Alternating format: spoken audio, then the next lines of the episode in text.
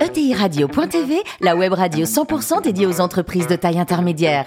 Animée par Alain Marty, en partenariat avec l'Union des marques et Généo Capital Entrepreneur, la société d'investissement des familles et des entrepreneurs qui voient loin. Bonjour à toutes et à tous, bienvenue à bord de ETI Radio. Vous êtes plus de 43 000 dirigeants d'entreprise abonnés à nos podcasts. On vous remercie d'être toujours plus nombreux à nous écouter. Chaque semaine, vous pouvez réagir sur les réseaux sociaux, le compte Twitter ETI Radio du bas TV. À mes côtés pour co-animer cette émission, Arnaud Lagrolet, directeur des relations investisseurs de Généo Capital Entrepreneur et puis Jean-Luc Chetrit, directeur général de l'Union des marques. Bonjour à tous les deux. Bonjour. Alors aujourd'hui, on a le plaisir de recevoir Nicolas Mélési, qui est président de Bâti Santé. Bonjour Nicolas. Bonjour. Alors, vous êtes né en 1975 dans le Béarn, ça, ça pose son nom. Hein. Vous êtes diplômé d'HEC, et puis votre première vie, c'était dans la banque d'affaires en Angleterre. Racontez-nous. À la sortie d'HEC, euh, j'ai choisi d'aller faire un petit tour à Londres en banque d'affaires. Oui, euh, comme beaucoup de jeunes diplômés d'HEC ou des grandes écoles. Non, ah, non, c'est parce que j'avais essayé de, de, faire, de rentrer dans un cabinet de stratégie. À l'époque, tout le monde voulait aller en stratégie. C'est vrai. J'ai pas pu, donc j'ai dû aller euh, plutôt en banque d'affaires. À Londres. Et c'est grâce ou à cause de votre femme que vous êtes rentré en France, c'est ça? Et au bout de deux ans, ma femme m'a demandé euh, si euh, je l'aimais beaucoup. Je lui ai dit oui. Et alors maintenant, ça serait pas mal de rentrer. alors pour quelqu'un qui est dans, dans le Béarn, c'est normal. En 2005, vous êtes le DG de Château d'Eau, parce qu'il pleut beaucoup dans le Béarn quand même. Hein. C'était quoi Château d'Eau? Racontez-nous la belle histoire. La belle histoire de Château d'Eau, euh, c'est une société qui a été rachetée en 2005 par Danone. Danone, oui qui voulait construire une plateforme de distribution euh, d'eau, plutôt de source ou, euh, ou minérale dans les, dans les entreprises, et avait besoin d'une marque pour porter cette stratégie, parce que c'est, elle ne voulait pas mettre Evian ou Volvic euh, dans les entreprises. Et la boîte allait bien ou elle était en difficulté? La boîte allait très très bien deux ans avant qu'on l'achète. Et quand on l'a achetée, elle allait pas du tout bien parce qu'il y avait eu une nouvelle innovation de fontaine filtrante eh oui, ça avait cassé un peu le marché. Qui a un peu cassé le marché. La, marche sur l'eau, ça m'a toujours inquiété, ça. C'est combien la marche sur l'eau? 99% Enfin, vous êtes à combien le... Peut-être pas le regarder en marge parce que le coût matière est effectivement pas élevé. Le coût de main-d'œuvre est élevé parce qu'un litre d'eau, ça pèse bien un kilo. C'est vrai. Il faut la transporter. Alors, Nicolas, donc en 2014, changement de décor, vous rejoignez euh, l'un des candidats actuels à la présidence de la République, Arnaud Montebourg. Absolument. Il faisait quoi exactement? Il avait euh, entendu parler du redressement qu'on avait euh, fait euh, de, Château d'eau, qui était devenu un, champion de la fontaine à eau filtrante ou, à bonbonne. Et il avait souhaité enrichir son cabinet de, de, quelqu'un qui avait vécu le redressement d'une PME, l'avoir transformé en ETI. Et c'était, ça faisait partie de ses réflexions à l'époque déjà. Et ça vous donne envie de faire de la politique un jour ou pas? Maire, député, ministre, président, c'est génial, non? Cette expérience m'a vraiment convaincu de revenir dans les entreprises. Bon, d'accord. Alors ensuite, Maxi Café, et puis aujourd'hui, donc euh, patron, président de, de Bâti Santé. Un mot sur cette ETI, 600 hein, collaborateurs, qu'est-ce que vous faites exactement? Alors, Bâti Santé, euh, on est le spécialiste de la protection des bâtiments euh, et de leurs occupants sur quatre métiers. On, les on protège les immeubles contre l'incendie, contre les nuisibles. On permet aux immeubles d'être en conformité réglementaire et on fait les entretiens de tous les équipements de pompes de relevage et, euh, et, euh, et euh, hygiène de l'air. Et vous travaillez directement avec les, syndics, par exemple? Alors, nos clients donneurs d'ordre, ce sont les syndics, tous les professionnels de, l'immobilier, administrateurs de biens. Arnaud? Oui. Vous n'avez pas de problème de rage chez vous, ça va, quoi? On les tue nous-mêmes. Oui, bon, d'accord. Avec les dents. Oui. Je me demandais, en écoutant justement euh, ce que vous disiez sur bâti santé, quel est l'avenir de ce type de métier? Est-ce que c'est une convergence avec les métiers de syndic ou est-ce que ça restera tout toujours différent? Notre entreprise, nos types de services sont vraiment là pour leur simplifier la vie.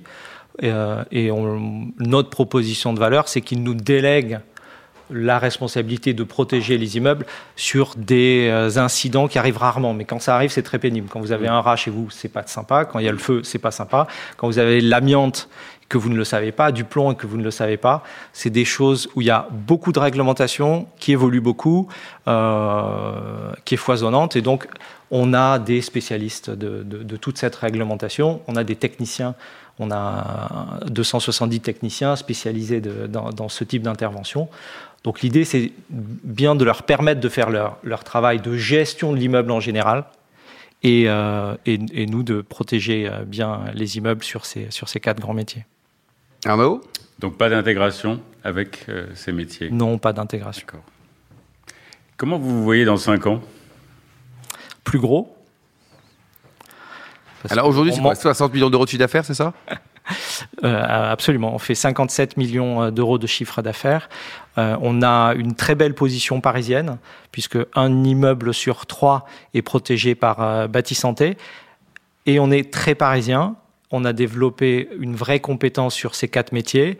Et on a par acquisition, donc tout, le développement sur Paris à hauteur de 40 millions d'euros de chiffre d'affaires a été développé en croissance organique. Notre stratégie désormais, c'est à partir d'acquisitions que l'on a réalisées dans les cinq dernières années à Lille, à Lyon, mmh. à Marseille, de déployer ces quatre mêmes métiers euh, et de faire des ventes croisées euh, toujours sur la, la cible euh, administrateur de biens, professionnel de l'immobilier en général et une niche particulière sur les, sur les syndics. Arnaud? Et le métier est-il duplicable à l'international? Le métier est parfaitement duplicable à l'international notamment en Belgique ou en Suisse, où la réglementation syndique euh, euh, ressemble beaucoup. En Angleterre, il faut s'adapter parce qu'il y a des grands propriétaires plutôt que des, petits mmh. copropriétaires. Ce qui, et donc, il faut adapter le métier avec une approche commerciale grand compte euh, pour des administrateurs de biens très câblés et ce qui est aussi une, piste de croissance euh, chez Bâti Santé, puisqu'on a 10 millions d'euros de, chiffre d'affaires qu'on développe avec des, euh, clients, des, grands clients propriétaires d'immeubles. Mais c'est une approche commerciale très, euh, très différente. Hmm. Jean-Luc Alors moi, je, voudrais venir sur les leviers qui peut-être font cette croissance qui va vous permettre de grossir très fortement dans ces cinq prochaines années, et en particulier le digital. Parce que j'ai cru comprendre que vous aviez investi dans euh, à la fois une nouvelle relation avec vos clients, un CRM, un site Internet qui devient marchand. Quelle est votre vision de ce que le digital peut apporter à votre activité? Est-ce que c'est un levier de croissance pour vous, ou est-ce que vous resterez sur les fondamentaux de votre métier jusque-là?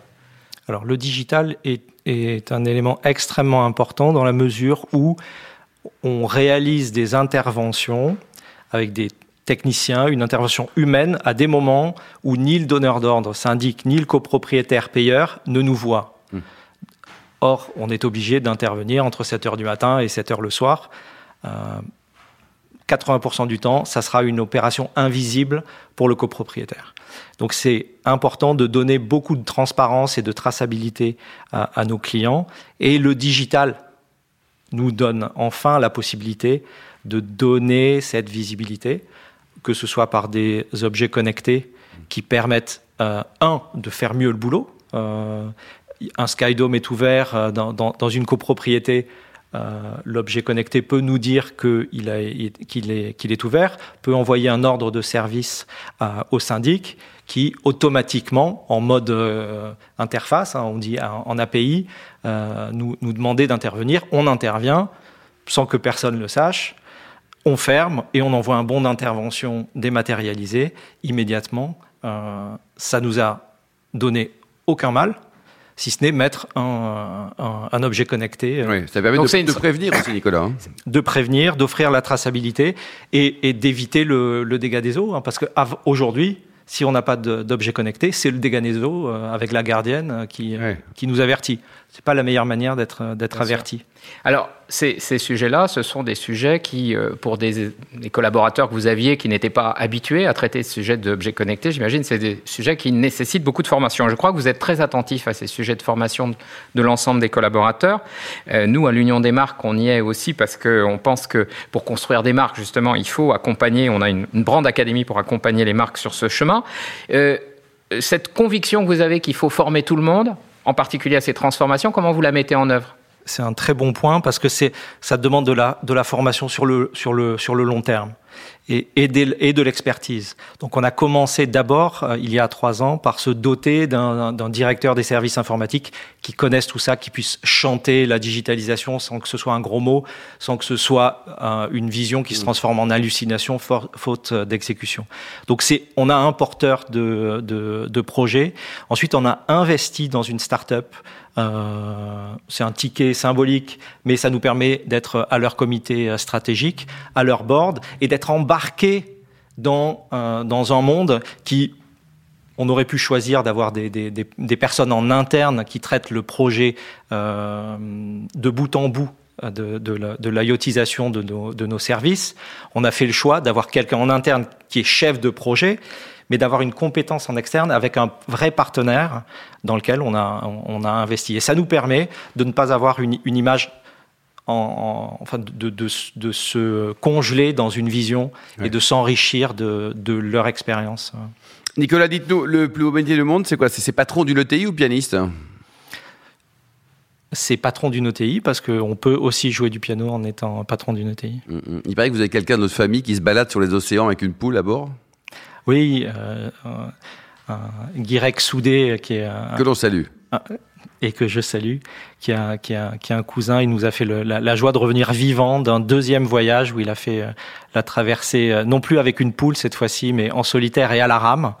Il a eu beaucoup de galères et il est revenu il y a, il y a, il y a trois semaines à Brest. Et euh, on était nombreux à l'accueillir. À l'accueillir, quoi. Et pendant la première traversée, il y avait vraiment une poule sur le bateau. Hein. Dans la première traversée, quand il est arrivé. Il avait son œuf tous les jours, quoi. Quand il est, il n'avait pas de poule en faisant la première traversée. Au sens propre, bien sûr. Oui. Et, et, mais il voulait se nourrir avant d'aller s'enfermer dans les glaces pour faire le, le tour des, des, euh, de, de l'Amérique du Nord. Et il a préféré acheter une poule plutôt que d'acheter des, des œufs tous les jours, ce qui n'était plus possible dans la glace. Et c'est sa meilleure amie maintenant. Et dites-nous, alors pour terminer, côté vin, vous aimez bien les, les, vins du Béarn? Enfin, vous aimez le vin au sens large, mais en particulier les, les vins de votre belle région. C'est une belle ah bah, région. J'ai été biberonné au Jurançon, au Madiran, euh, mais euh, je, découvre, je, je, découvre de plus en plus les, vins qui, qui osent euh, ce que en Aquitaine on n'ose pas, c'est le, le monocépage. Ah oui. Donc, ouais beaucoup d'admiration pour ceux qui travaillent que le pinot noir ou que le chardonnay. Ouais. Ou récemment, j'ai découvert un, un, vin grec avec que de la certico. Ouais. Ou un 100% Malbec aussi, pas très loin de chez vous, quoi. Exactement. Merci beaucoup, Nicolas. Merci également à vous, Arnaud et Jean-Luc. Fin de ce numéro de ETI Radio. Retrouvez tout le podcast sur notre site et suivez notre actualité sur le compte Twitter et LinkedIn. On se donne rendez-vous mardi prochain, 14h précise, pour une nouvelle émission.